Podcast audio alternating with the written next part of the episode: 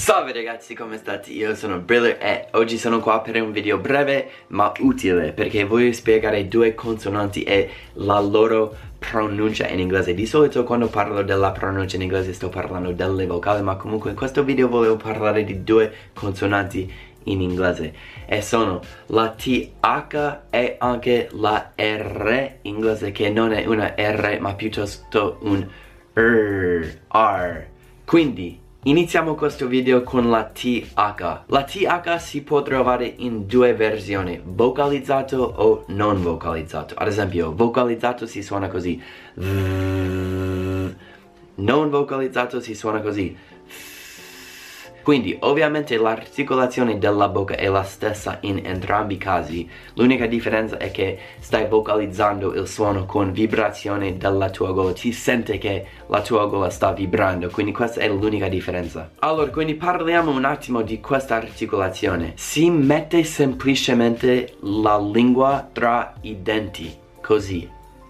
E poi devi soffiare E avrai creato la maledetta TH in inglese così questo è non vocalizzato e poi per vocalizzarlo fai vibrazione pure nella gola così e hai finito e sei un maestro del suono TH in inglese. Quindi adesso facciamo qualche esempio. Ad esempio non vo vocalizzato è la parola con in inglese.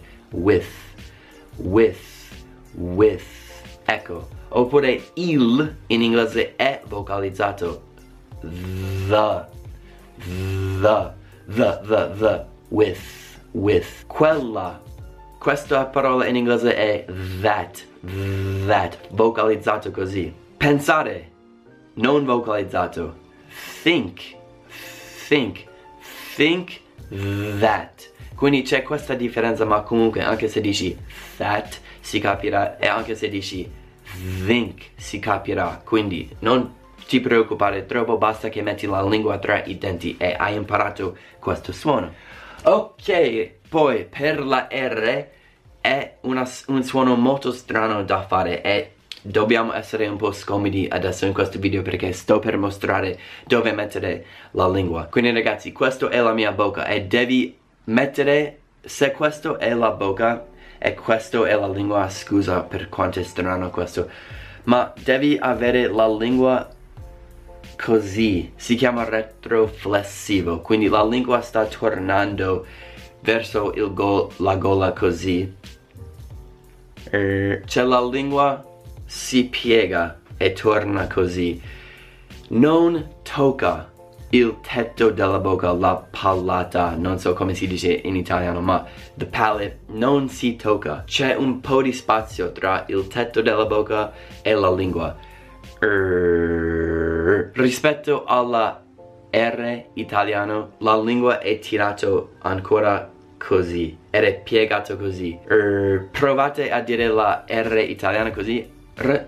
E poi prendete la lingua e tornate indietro e piegate la lingua senza toccare la bocca e in teoria farai la R inglese. Questa parola ovviamente si trova ovunque in inglese come nella parola water, oppure run, oppure read, oppure race, oppure Brian. Facciamo una parola con entrambi, TH e R, through, through. Quindi nella parola through la mia lingua va da tra i denti così a così alla R, quindi through through, through, through, throughout quindi ragazzi spero che questo video vi abbia aiutato come sempre. Spero che queste spiegazioni non sono state troppo strane diciamo.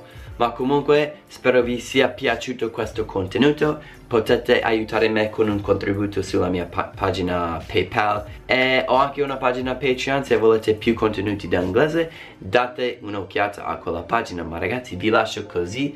È stato un piacere e ci vediamo alla prossima Peace.